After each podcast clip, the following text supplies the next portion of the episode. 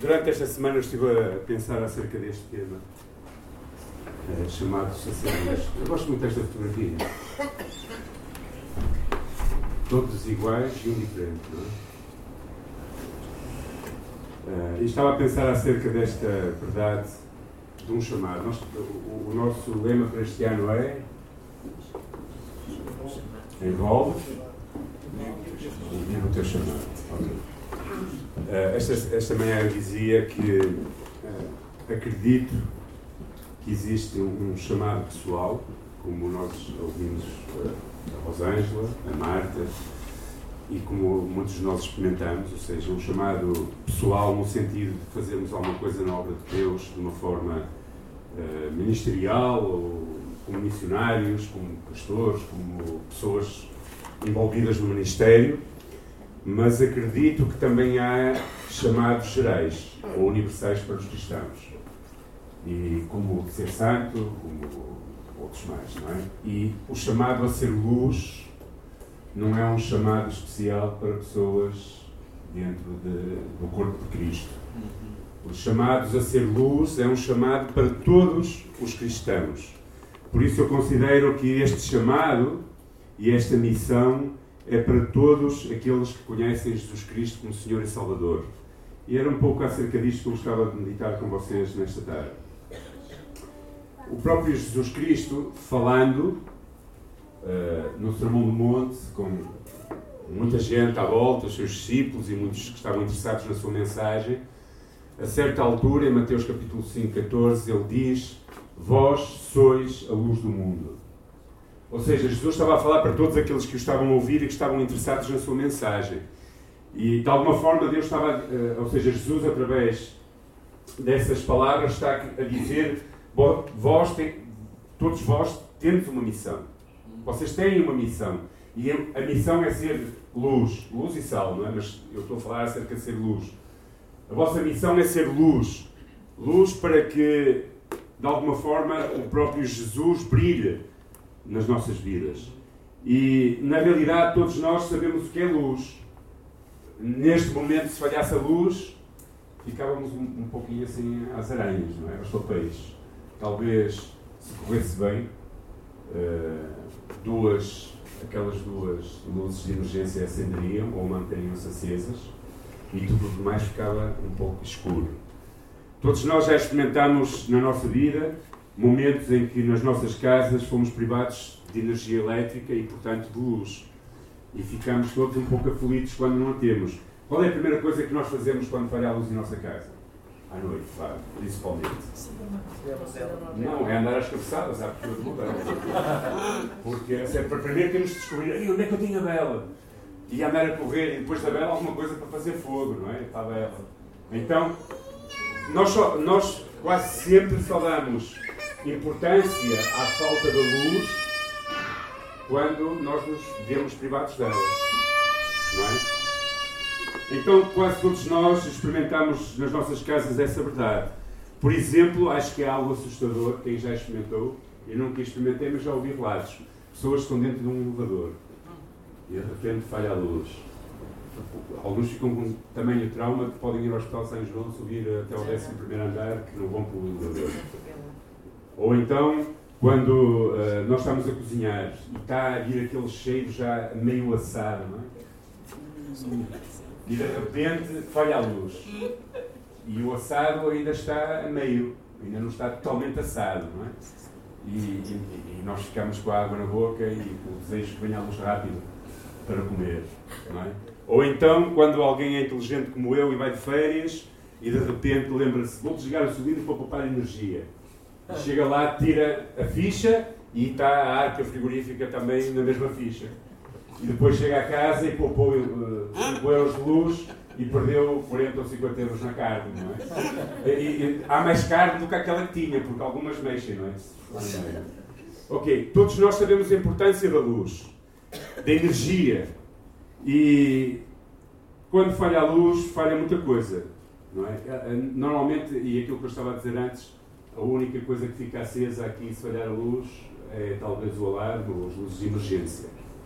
Na vida do cristão é igual. Se falha a tua luz, talvez a única coisa que fica é uma luz de emergência, não é? Tipo, aqui há alguma coisa errada. Tudo isto é, é o que eu estou a falar, é o efeito da luz natural.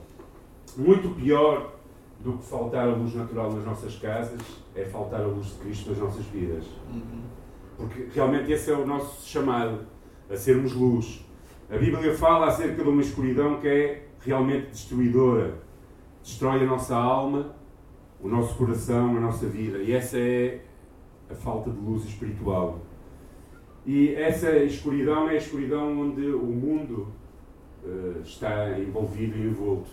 São trevas espirituais, pessoas normalmente que não têm uh, Deus em conta, estão uh, com as suas mentes entenebrecidas, com os seus corações obscuros, pessoas que não têm consideração por a palavra de Deus, por os princípios divinos, que não experimentam viver perto de Deus e os seus corações estão verdadeiramente uh, nas trevas.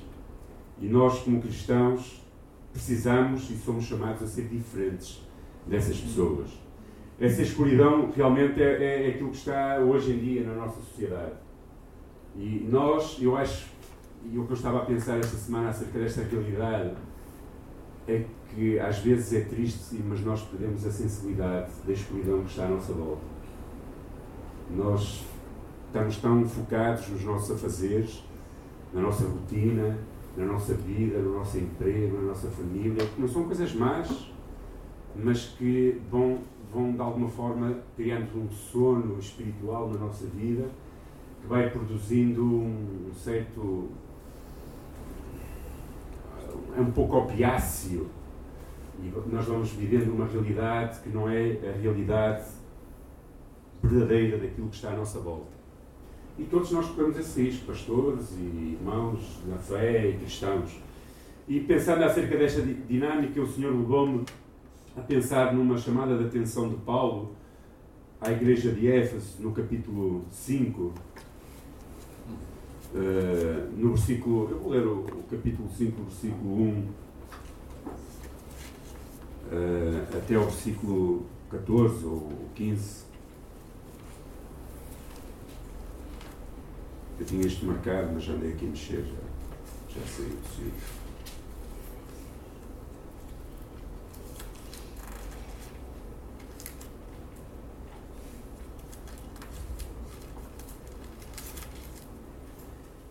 E a palavra de Deus diz assim: Paulo, escrevendo à igreja em Éfeso, começa a dizer estas palavras neste capítulo 5, fazendo ligação ao assunto anterior.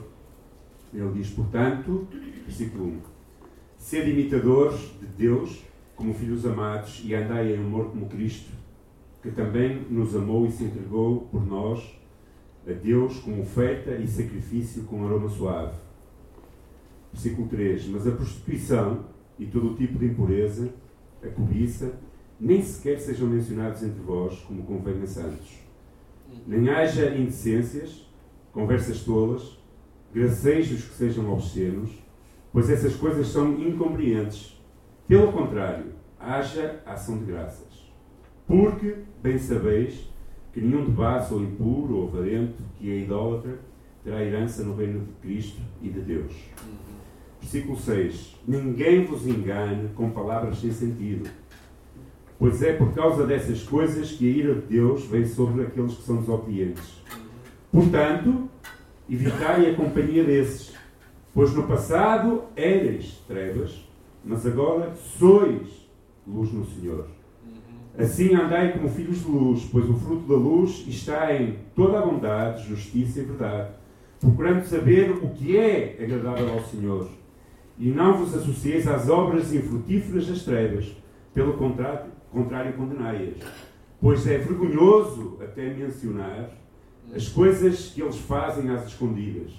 Mas todas essas coisas, sendo condenadas, serão manifestas pela luz, pois tudo que se manifesta é luz. Por isso, diz o Senhor, desperta tu que dormes, levanta-te dentre os mortos e Cristo te iluminará. Portanto, estai atentos para que o vosso procedimento não seja de tolos, mas sim de sábios, aproveitando bem cada oportunidade, porque os dias são maus. Amém. Oremos. Senhor, Te damos graças pela tua palavra, palavra de vida, capaz de transformar o mais íntimo do nosso ser. Nós te agradecemos por ela e pelo acesso que temos à tua palavra, de estudá-la, de meditar e de aplicá-la às nossas vidas. Eu te peço nesta tarde, Senhor, tu possas abençoar-nos com a tua palavra, possas falar às nossas vidas, possas desafiar o nosso mais profundo ser, Senhor, e possas ajudar-nos, Senhor, a compreendê-la e a vivê-la.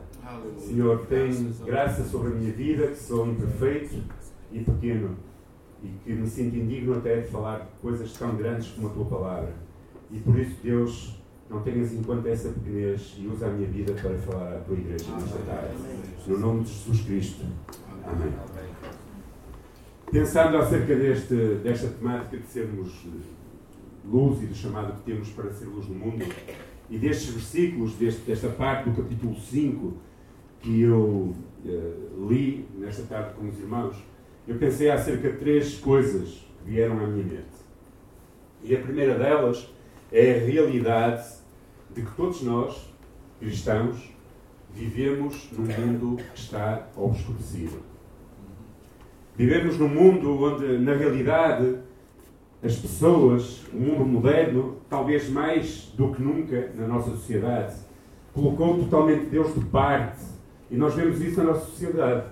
É proibido falar de Deus nas, nas escolas, é proibido falar de Deus nos sítios públicos, é proibido. Ou seja, a sociedade está cada vez mais a afastar o nome de Deus. Aliás, até quase que há, há lugares onde, se nós falarmos de Deus e de Cristo, corremos o risco de sermos banidos desses meios.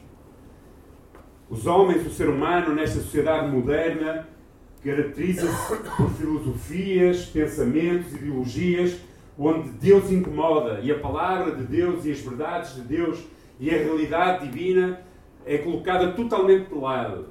Porquê? Porque o mundo jaz no maligno e nas trevas. E esta corrente não é algo novo, é algo que está subtilmente foi sendo enraizada na mente, no coração, nas ideologias, nos pensamentos, nos estudos até, pouco a pouco, subtilmente metida no coração do ser humano, na mente do ser humano, para que hoje em dia há crianças que não sabem o que é Deus. Uhum. Há crianças que, se nós perguntarmos quem é Jesus, elas não sabem quem é Jesus. Não, não têm ideia muito bem do, de quem é Jesus sequer. E, e esta é a realidade do mundo onde nós vivemos. E nós somos chamados a ser luz. Porquê? Porque há pensadores, e esta é uma frase que é, é, escandaliza, mas que é verdade. Há pensadores como Nietzsche, um filósofo muito importante do século passado, filho de um judeu, educado numa família rigorosa no sentido de Deus, no que Deus diz respeito, que chegou a esta conclusão de afirmar Deus está morto e, e, e, e a, a, nossa sociedade e o nosso mundo moderno cada vez está adotando cada vez mais esta, esta mentira de que Deus está morto. E como é que Deus está morto? Deus está morto porquê? Porque Deus já não mais participa na vida das pessoas. As pessoas colocaram Deus fora das suas vidas. As pessoas não creem mais num Deus criador que criou tudo e que é um Deus que se procura relacionar ao longo de toda a história humana com o ser humano. É? é interessante. Esta semana, na sexta-feira, encheu-me o coração uma frase que o pastor Samuel falou, que a Vânia, ela, ela está para aí, falou no estudo. Aquilo tremeu com o meu coração. Eu fiquei cheio. Não é? Acho que foi mais ou menos isto que a Vânia foi, Vânia. Ela disse algo assim parecido com antes eu sabia que Deus estava comigo quando eu sofria mas agora eu sei que Deus sofre aquilo que eu sofro. Obrigado, Ania, por teres dito algo assim, porque isso mexeu tanto com o meu coração na sexta-feira. Deus está vivo, Deus, Deus participa da nossa vida, Deus, Deus está interessado em estar connosco, Deus está interessado em, em mexer com o nosso viver. E as pessoas, neste mundo entenebrecido, são ensinadas a colocar Deus de lado, a acreditar na sua capacidade, a acreditar na sua força, a acreditar em todas as coisas. Deus é colocado longe do coração de milhões e milhões de pessoas que saciam as suas vidas em falsos ensinos, em falsas ideologias, que seguem falsos profetas, que acreditam em falsas teorias, que seguem falsos ismos, achismos, eu acho que isto, eu acho que aquilo, que não valorizam a palavra de Deus e que têm colocado Deus fora das suas vidas. Para eles Deus não existe mais e se Deus existiu alguma vez, alguma vez Deus criou o mundo e ausentou-se do mundo e entregou o mundo à bicharada. Somos nós, os piores bichos, não é? Destruímos nós, quer dizer, nós espero que não sejamos. Nós, o ser humano, não é? Não mal interpretem, que eu não quero, depois digam que eu chamei bichos, porque uma vez fui, acusado de ter dito a uma, uma senhora que eu lhe chamei vaca. Não, não chamei vaca a ninguém, só usei uma ilustração. Não estou a chamar bicho a ninguém, estou a dizer que o ser humano, por natureza, por natureza, destrói tudo à sua volta. E essa é que é a realidade, não é? Infelizmente.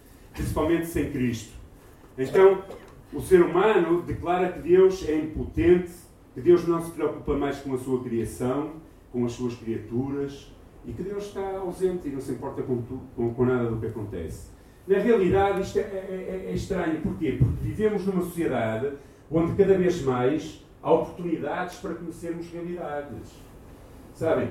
Uh, nunca, usando esta expressão, se conhecimento é luz, nós vivemos numa geração iluminada, iluminada, ou seja, cheia de luz, cheia de conhecimento, cheia de, de coisas que recebem, cheia de informação, coisa que os meus avós não tinham e que eu tive mais do que os meus avós e que os meus pais, mas que hoje as gerações têm muita mais luz de conhecimento do que alguma vez eh, eu, o passado teve. No entanto, nós vemos cada vez mais trevas, guerras, violência nas cidades, uh, fome, injustiça social, corrupções, pessoas a fugir dos seus países por causa de, de tudo o que está à sua volta, a abandonar os seus países porque há injustiça social, porque há exploração, sei lá, tantas coisas que nós vimos hoje que a Marta está a fazer, não é? Como é que é possível em pleno século XXI crianças a serem exploradas, escravizadas. E acontece em Portugal. Sim. Porquê? Porque o mundo está obscurecido. Porque as pessoas retiraram Deus das suas vidas. E sabem o que é pior? O que é pior é quando nós cristãos não percebemos isso. E vivemos como se isso não fosse uma realidade. Mas é uma realidade. É uma realidade, sabem porquê? Porque eu gosto de falar com pessoas que não têm Cristo nas suas vidas e perceber o que é que elas pensam e perceber aquilo que elas sentem. E eu percebo que Deus não faz parte das suas vidas. Não pensam nunca em Deus. Quais são as obras das trevas? É aquilo que o apóstolo Paulo estava a dizer aos Efésios: prostituição, toda a sorte de impurezas, cobiças ou invejas. E, e Paulo estava a dizer: entre vós nem se nomeiem coisas destas. Vocês são santos, apartados, separados de Deus. E depois continua a falar e diz: nem baixezas nas vossas conversas, tolas, nem gracejos indecentes, aquelas conversas que nós às vezes participamos, não é? Que não têm nada de, de, de, de edificante e que nós, no meio dos nossos amigos, para não mostrarmos que somos diferentes, baixarmos a cabeça e apagarmos a nossa luz, como aquela imagem inicial, não é? E participamos até, se calhar, naquelas conversas nem gracejos indecentes, nem coisas essas que não convêm, mas antes ações de graças. Porque bem sabeis que isto, que nenhum debaço, impuro ou avarento, o qual se torna idólatra, tem herança no reino de Cristo e de Deus. Ninguém vos engane com palavras vãs. O apóstolo Paulo está a escrever isto a uma igreja, irmãos. Não está a escrever isto a alguém que nunca ouviu falar de Cristo. Está a escrever isto a alguém que tinha que ter luz nas suas vidas e está a dizer: olha, vocês não participem dessas coisas, não sejam iguais a eles, sejam diferentes. Diz: nem sejam participantes destas realidades. Estai atentos. Percebei que isto não pode fazer parte nas vossas vidas. Por isso, como cristãos, nós precisamos ter cuidado. Nós precisamos adotar um estilo de vida que, embora vivamos no meio das trevas e de pessoas que não têm Cristo, não podemos ser iguais que eles. E nós precisamos, como, como seres de luz espirituais, temos a luz de Cristo em nós, precisamos desenvolver-nos com aqueles que estão trevas, mas não podemos ser igual que eles.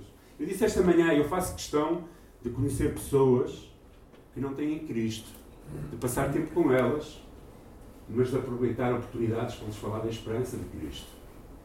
E de ter oportunidade em conversas. Eu tenho tido conversas, eu não sei qual vai ser o resultado dessas conversas, mas perceber os medos das pessoas. Outro dia estava a falar com uma pessoa que passou por alguns meses de doença que não sabia o que tinha, com muito dinheiro, empresas, e estava a sentir que a vida se lhe estava a ir. E ele começou a chorar comigo. Eu tive a oportunidade de falar e testemunhar de uma esperança maior. E foi muito interessante também perceber, no meio daquela conversa, um medo que ele tinha. Que era que já estava a ficar melhor e estava a perceber que os filhos, no caso uma filha apenas, e os genros estavam a tentar passar a perna. E estavam a dizer, ó pai, tu agora é descansar, deixa a empresa. E ele não queria. Não é? Ou seja, pessoas que estão agarradas àquilo que é deste mundo, de alguma forma. E eu estava lá a falar assim com uma esperança que ultrapassa esta vida. Nós somos alguém que tem a luz de Cristo e não podemos, mesmo envolvendo-nos com as pessoas, porque somos chamados a ser luz do mundo, temos que marcar alguma diferença nas oportunidades que temos. E não podemos ser iguais a eles. Porquê? Porque se eu for igual a eles, então pode acontecer isto. Isto aqui. Repara, pois, que a luz que há em ti não sejam trevas, dizia Jesus. Ou seja, a realidade de que ficarmos tão envolvidos na sociedade, no, no nosso emprego, na universidade, nos nossos amigos, que acabamos por ofuscar a luz de Cristo em nós e começamos a ser exatamente iguais aos outros, a viver exatamente igual, igual que eles. Nós não somos chamados a sair do mundo, pelo contrário, somos enviados ao mundo, mas não podemos ser exatamente iguais às outras pessoas. Porquê? Porque a nossa luz deixa de ser a luz de Cristo e começa a ser a luz do mundo. Viver em trevas espirituais é viver contra a própria essência daquilo que é Deus. É viver sem Deus, é assim que vivem as pessoas. É fazer aquilo que nos dá na telha, é ligar no chip ou lá como se diz, na ignição do modo aqui vou eu, na minha canalidade, na minha independência, e na realidade é começar a correr um trilho perigoso que é o trilho do mundo e do diabo. E isso pode nos levar a pecar e a afastar-nos de Deus, e pior do que isso, pode nos levar a perder a sensibilidade do que é verdade em Cristo e começamos quase a optar por um estilo de vida onde pecar é um desporto e não uma coisa que, que nos incomoda. Quem está em trevas namora com o pecado, não sente mais o peso do pecado na sua vida. E a consequência disso é que nós, se não tivermos cuidado como cristãos, acabamos por ter alguns desastres na nossa vida. A condenação é esta: que a luz veio ao mundo e os homens amaram mais as trevas do que a luz, porque as suas obras eram más. Paulo dizia que essas coisas não estivessem entre os cristãos, Sim. nem sequer se associassem, nem sequer uh, fossem mencionados como parte disso. E, irmãos, temos uma realidade. O mundo onde nós vivemos está como está, nós somos chamados a participar com uma luz de Cristo para que outros conheçam Cristo, mas nós não podemos cair num, num ambiente de insensibilidade onde somos arrastados para sermos exatamente iguais que eles. Por isso precisamos ter cuidado e precisamos da graça de Deus e precisamos estar atentos e sensíveis para que não nos deixemos engolir pelas trevas que estão à nossa volta. Porquê? E voltando ao tema da mensagem, porque nós somos chamados para ser luz. Nós somos chamados para marcar uma diferença. Nós somos chamados para ser uma luz que é capaz de dissipar as trevas. E a nossa luz tem que, nestes dias do fim, ou eu pelo menos acho que é os dias do fim, porque olhando para aquilo que fala a Bíblia acerca dos dias do fim, é muito parecido àquilo que nós estamos a viver nos nossos dias. E, nós precisamos ter firmeza na nossa luz na luz que vem de Cristo para nós. Deus nos chama para que nós sejamos essa luz. E isso é, é algo que vem profetizado desde o início. Abraão foi chamado para que as nações pudessem ter graça, ou seja, alcançar a graça e serem benditas através dele. Deus separou esse homem e essa família para que através dela todas as nações fossem abençoadas. E o povo de Israel, os judeus vêm daí e tinham um propósito que era ser luz para os outros. E eles falharam por, por muitos motivos. E depois, a determinada altura, Deus levanta um profeta chamado Isaías que profetiza acerca da verdadeira luz que viria ao mundo. E diz estas palavras: Um povo que andava em trevas viu uma grande luz.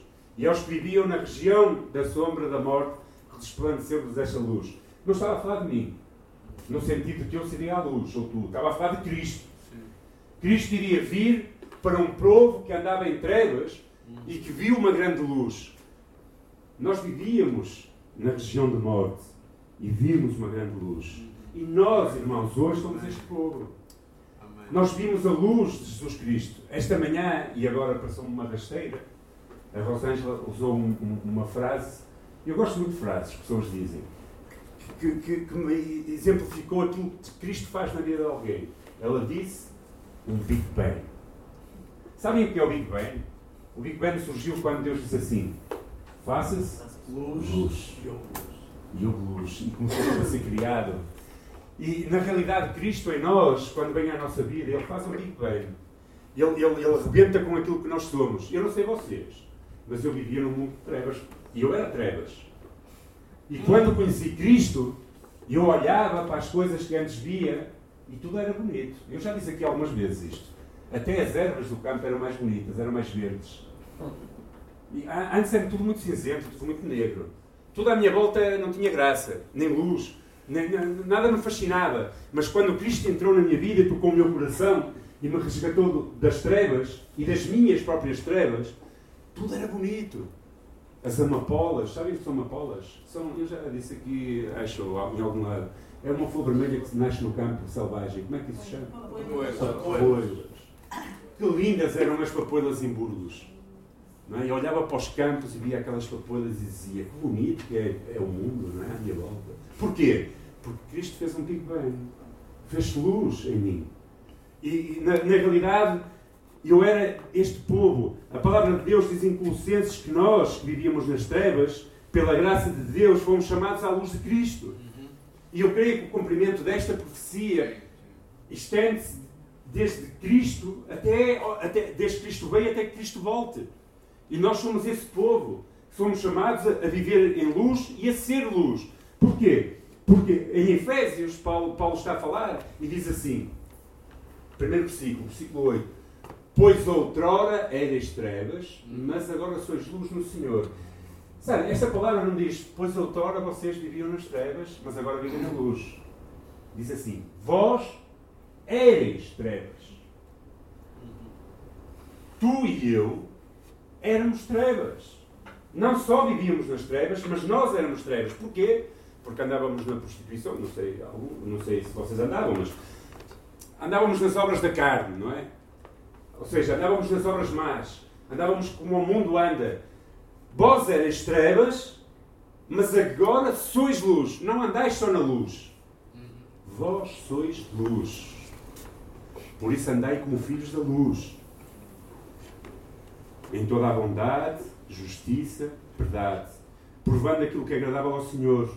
Por isso não vos associais com as obras infrutíferas das trevas, antes, porém, condenai-as Antes, porém, condenai-as, porque as coisas feitas por eles em oculto, até dizendo-as, é vergonhoso. Mas todas estas coisas, sendo condenadas, se manifestam pela luz, pois tudo que se manifesta é luz. Sabem, estes homens e mulheres que estavam a ler esta carta, ou a quem foi lido naquele tempo, percebiam muito bem o que era luz e trevas. Muito mais do que nós. Se vocês querem ver um, um, um céu, um céu estrelado, têm que ir ao interior, ou então à África ou ao Brasil, em alguns pontos. É? é? fascinante olhar para o céu e ver como estamos, é tão escuro tudo e não há luz, não é? das cidades. E vemos aquele céu e é uma beleza enorme. Este, estas pessoas compreendiam melhor do que nós o que era ser luz e trevas. E elas sabiam que para ter luz em casa precisavam de ter cuidado, precisavam de estar ter providência, ou seja, de ter, de ter azeite ou qualquer outro material em casa para acender as suas lamparinas, porque senão não teriam luz. Hoje em dia nós temos uma luz que é gerada não é artificialmente por, por água, por, por, outras forças, mas naquela altura eles tinham que ter cuidado, porque senão ficavam realmente em, em, profundas trevas.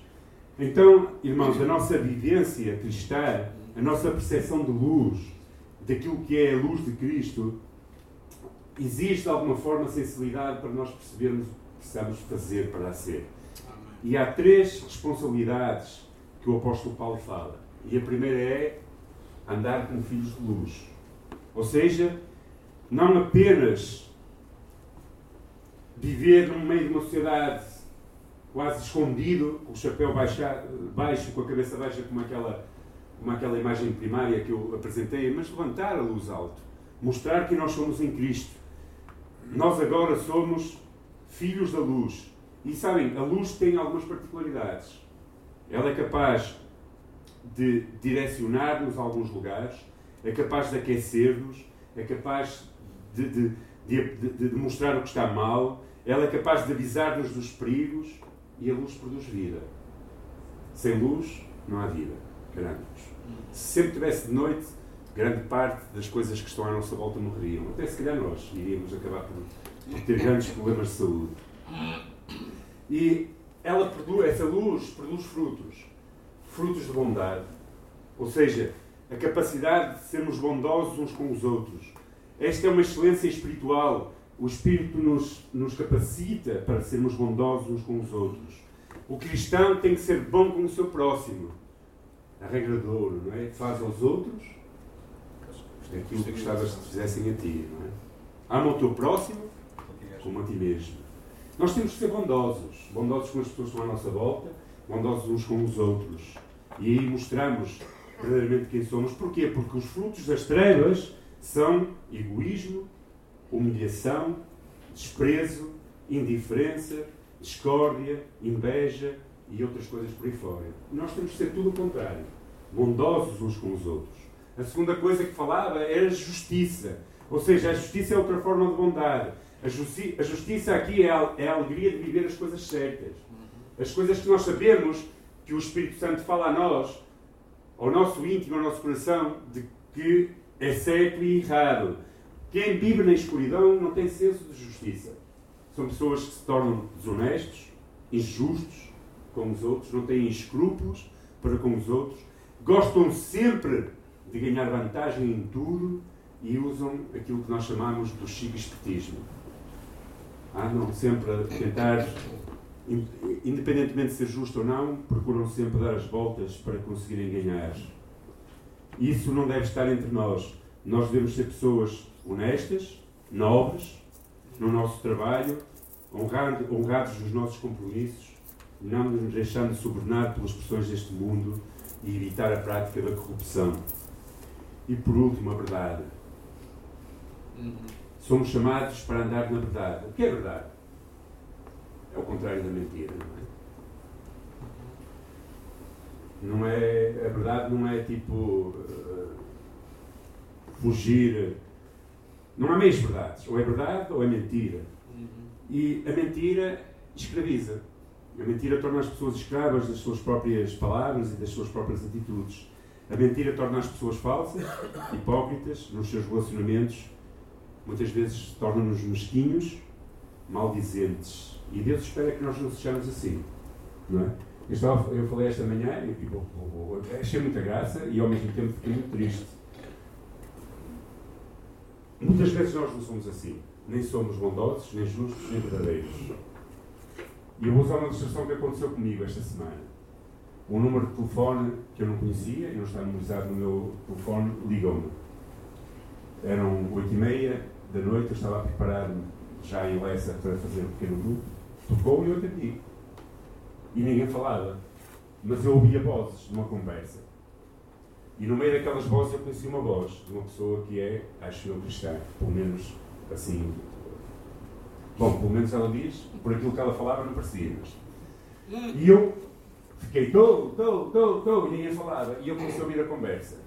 Havia várias vozes e eu só conheci uma, porque é inconfundível essa voz. E eu comecei a ouvir ela falar mal de outras pessoas.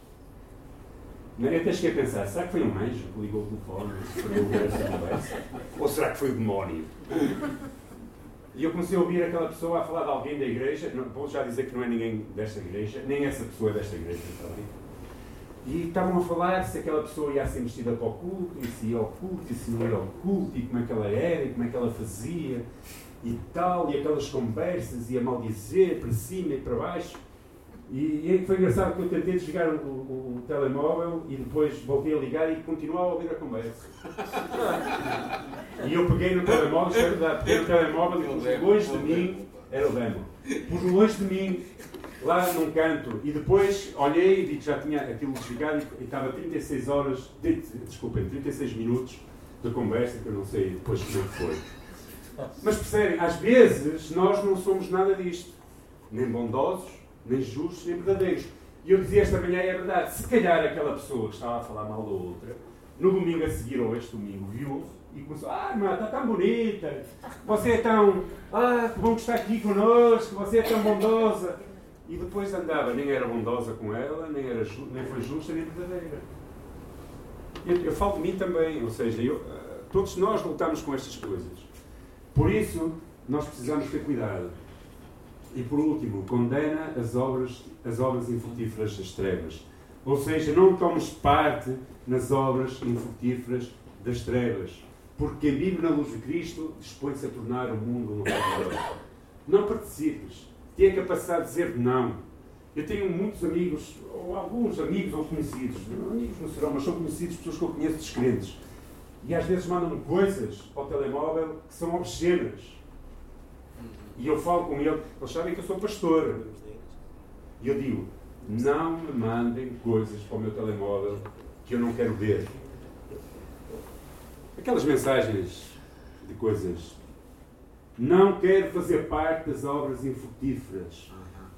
Peço a Deus a graça e a sensibilidade para sempre poder dizer não e não participar dessas coisas. Eu tenho que fazer o mundo à minha volta um lugar melhor e não posso ser igual às outras pessoas. Não sou melhor, apenas tenho Cristo no meu coração e quero que Ele use a minha vida para trazer luz ao coração dos que estão perdidos. Por último, precisamos despertar deste sono e desta envolvência de que parece que não é urgente nós marcarmos uma diferença, de que parece que isto não vai acabar nunca e, e andarmos na nossa vidinha e muito, muito envolvidos no nosso dia a dia desperta, precisamos despertar, precisamos ser sensíveis que as pessoas lá fora estão obscurecidas e precisam de Cristo. Precisamos verdadeiramente fazer isto diz o versículo 14. Pelo que diz, desperta tu que dormes, levanta-te dentre os mortos e Cristo te iluminará. Desperta-te. A nossa condição anterior era de trevas, estávamos mortos em nossos delitos e pecados, mas Cristo nos chamou e nos trouxe à luz. A conversão é essa espécie de despertador interior que nos desperta a uma realidade espiritual mais profunda, que compreendemos as verdades. Então a, a, conversão, a conversão nos traz a uma vida nova que precisa ser anunciada aos demais. A palavra sono ou dormido na Bíblia tem três sentidos. Primeiro, o sono natural, ou seja, aquele sono que todos nós sentimos Houve uma altura que Jesus estava num barco que andava lá no meio das ondas e ele estava a fazer o quê? A dormir, porque o ser humano tem que dormir. Eu tenho que dormir, você tem que dormir, todos temos que dormir. Há outro tipo de sono, que é o morrer. Que a palavra de Deus fala acerca desse sono também. Entra-se no licença e diz: Não quero, porém, irmãos, que sejais ignorantes acerca daqueles que já dormem. Não é? É o sono da morte. E depois há o terceiro sono, que é este que Paulo estava a falar e é o sono da apatia espiritual. E esse é que é perigoso. É o sono da insensibilidade. É o sono de perceber quem nós somos em Cristo e qual é o nosso chamado em Cristo. É o sono de vivermos como se não importasse as nossas vidas. É o sono de não percebermos quem nós somos em Cristo Jesus. E sabem, todos nós precisamos dormir. E eu rapidamente vou, estive a pesquisar e vi cinco fases do nosso sono. Se nós dormimos pelo menos 7 ou 8 horas. Você só dorme 4 horas, não consegue isto tudo. Alguma coisa está mal aí. Mas se dormimos normal, há 5 fases de sono natural. A primeira fase diz que ocupa 5 a 8% do teu sono, é quando estás entre dormir e acordado e funciona como uma zona intermédia. Ok? Estamos ali que conseguimos ouvir todas as vozes, mas também não conseguimos comunicar muito bem. Depois a segunda fase, ritmos cardíacos diminuem, assim como as ondas cerebrais também, e isso ocupa 45 a 55%, ou seja, grande parte do nosso sono. Mas depois há a terceira fase, o corpo começa a entrar no sono profundo, que é uma fase rápida de 5%. Depois vem a quarta fase, e é realmente aquela fase do descanso, em que nós recuperamos as forças do cansaço diário, os hormônios começam a funcionar, o crescimento, tudo isso ocupa 20% da, no, da nossa noite e fica-se totalmente inconsciente. É quando já estamos lá no limbo, não é? Mesmo realmente no outro lado pode cair a casa que nós não rodamos. E depois há a última fase que é conhecida como REM e transforma-se, ou seja, é, é, quando nós começamos a sonhar. Eu acho que nunca chego a essa fase, quase nunca sonho. Fico sempre na quarta, acho que à quinta nunca chego, eu, não, eu acho que não sonho, não sei. E então a frequência cardíaca volta a aumentar e os músculos paralisam. Isto é o sono natural. Mas este sono todos nós precisamos dele. Agora o problema é as cinco fases do sono espiritual. Não sei se vocês já tiveram assim alguma vez na igreja. Mas isso também é porque o corpo estava cansado. Okay? É porque realmente estavam cansados. E o, o pregador estava a ser chato. Primeira fase. A pessoa vai à igreja, é sido, mas o coração começa a estar longe de Deus. Aí, quando o coração começa a estar assim, longe de Deus, a luz começa a apagar e começa a, a emergência a acender. Segunda fase. A pessoa vai aos cultos apenas quando sente vontade, ora quando sente vontade, não ora, não assume nenhum compromisso com Deus, nem com a igreja, nem com a obra de Deus no mundo. A luz começa a apagar cada vez mais. Terceira fase. A pessoa acha que Deus entende a sua fraqueza e que sempre perdoa. Ah, Deus compreende. Ah, estou tão cansado. Ah, não apetece ler, não apetece isto, não apetece orar. Não se importa com o seu compromisso, nem com as coisas de Deus. Quarta fase. Esta é a fase em que o, em que o pé está mais fora do que dentro da igreja. Tenta conciliar a igreja e o mundo, mas sabe que não vai muito longe. Geralmente essa pessoa termina por optar pelo mundo. Este é o cristão Raimundo, tem um pé na igreja e outro no mundo. Não sei se há aqui algum Raimundo, desculpem, é só uma brincadeira. É como andar em duas canoas. Já experimentaram andar em duas canoas? Experimentem. Um pé numa e outro noutra. E vocês vão fazer a espragata e vão ficar com os pés todos virados, porque uma vai para um lado e outra para o outro. Quinta fase. E última. A pessoa fica totalmente iludida com o mundo, com os seus prazeres, com os seus desafios, com a sua beleza, porque o mundo é belo, termina por se desviar dos caminhos do Senhor, começando a ficar vulnerável aos ataques e às ciladas de Satanás. E é aqui que Ele nos quer. É longe do calor da igreja, longe do calor da palavra de Deus, longe do calor da intimidade com Deus, longe da graça de Deus, porque deixamos de experimentar. Paulo exorta os cristãos a que se levantem Desperta, tu que dormes. Desperta, tu que vives num mundo que está cheio de mortos. E Cristo, porque é Cristo quem faz a obra, que irá iluminar. Ou seja, Ele te vai trazer luz, te vai iluminar.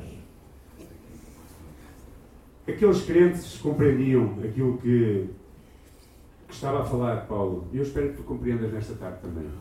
Sejas iluminado por Jesus Cristo. Nós somos chamados a despertar e a cumprir os, os propósitos da missão. Somos chamados a abrir os olhos. O Ministério Vinho estava a dormir, teve que colocar os dedos. Somos chamados a despertar e cumprir o propósito e a missão de ser luz no mundo. Sabem, talvez Deus não te irá perguntar se tu fizeste muito bem no teu ministério, se tu fizeste tudo aquilo que tinhas a fazer de coração, ou seja, se tu talvez não fostes perfeito naquilo que fizeste na igreja, eu não sou perfeito, não tenho a, capacidade de ser 100% perfeito como pastor, outro não terá, se calhar, como ministro de louvor ou como evangelista. Mas se fizeste tudo aquilo que estava ao teu alcance e te esforçaste, Deus vai ficar feliz com isso. Mas se tu não conseguiste trazer luz àqueles que estão à tua volta, provavelmente Cristo ficará muito triste. Porque esse é um chamado. O mundo precisa de luz, porque jaz nas trevas. Não te deixes fascinar com as coisas do mundo. Eu gostava de terminar lendo uma ilustração que achei interessante. Diz assim: Existia um povoado muito próspero e abençoado. Era um reino governado por um rei que era muito invejado por todos os que estavam à sua volta, por causa da sua grande riqueza. Mas as atitudes desse rei fizeram com que ele fosse muito querido pelo seu povo. Porquê? Porque era um, um rei justo, íntegro, humilde de coração, mesmo sendo riquíssimo. Mas muitos não conseguiam compreender como é que ele conseguia ser tão íntegro, sendo ao mesmo tempo tão rico. Pois os ricos que eles conheciam normalmente eram pessoas avarentas, egoístas, maldosos e desprezavam aqueles que eram mais fracos e pobres. Um dia, um, num dos momentos em que o rei recebia pessoas para aconselhar ou julgar, um dos seus súbitos lhe disse: Meu rei, posso fazer-te uma pergunta? E ele disse: Claro. É que muita gente não entende como é que o Senhor consegue conciliar tantas riquezas e ser tão simples de coração. Nós ficamos maravilhados com isso. Qual é o seu segredo? Então o rei fez um sinal aos, seus soldados e disse: Levem este meu súbito aos depósitos reais onde está guardado todos os meus tesouros. Deem a ele uma lamparina acesa para que possa ver bem. Deixem ele tocar todos os tesouros e ver tudo o que eu tenho. E no fim, quero que ele faça um relatório de tudo aquilo que eu possuo e tenho. Mas existe um único porém. Caso ele deixe o fogo da lamparina se apagar, tragam-no à minha presença e ele será castigado com dez chibatadas em frente de toda a população. De súbito, o súbito não compreendeu muito bem aquela ordem, mas tinha curiosidade de ver toda aquela riqueza e todos aqueles tesouros. Então foi levado pelos soldados. Ao final da tarde, o súbito voltou ao lugar combinado e orgulhoso ostentava a sua lamparina acesa. Então o rei lhe perguntou: Então, já que voltastes, conseguiste ver todos os meus tesouros? Vejo que tens a lamparina acesa. Então faz-me um relatório de tudo aquilo que eu te pedi. Então esse súbito respondeu e disse: Senhor, entrei onde estavam todos os seus tesouros, mas fiquei tão preocupado com a tua ordem de manter a lâmpada acesa que o medo de ser castigado por ti não consegui ver nada daquilo que tu possuías. Aquele tesouro todo eu não consegui vê-lo. O meu foco estava apenas em manter esta lâmpada acesa. Disse aquele súbito com medo da reação do rei. Então o seu rei respondeu e disse: Muito bem, era exatamente isso que eu pretendia que tu fizesses. Tu descobriste o meu segredo. Então ele disse: Segredo? Mas, senhor, eu não descobri segredo nenhum. E aquele rei lhe disse: Tu descobriste que o meu segredo era exatamente esse. Eu fico tão focado em manter a chama das virtudes que agradam a Deus na minha vida, que não me ocupo em prestar atenção às riquezas que eu tenho e que consegui, para não deixar corromper o meu coração com as coisas deste mundo, nem apagar a chama da minha alma, trazendo para mim o castigo de Deus. Maravilhado, esse súbito saiu da presença do rei, disposto a ser como eu. O grande problema que nos faz dormir é que nós colocamos muitas vezes o nosso coração naquilo que não temos que colocar e esquecemos de colocar o nosso coração no nosso Deus e na esperança que temos com Ele para toda a vida eterna. Por isso, que a tua luz sirva para resgatar aqueles que vivem nas trevas. Não coloques o teu coração no que é passageiro e infrutífero, nem pratiques as obras dos maus, mas procura, na graça de Deus, viver com a tua lâmpada acesa, para que outros conheçam a Cristo através da tua vida. Deus te abençoe. Amém?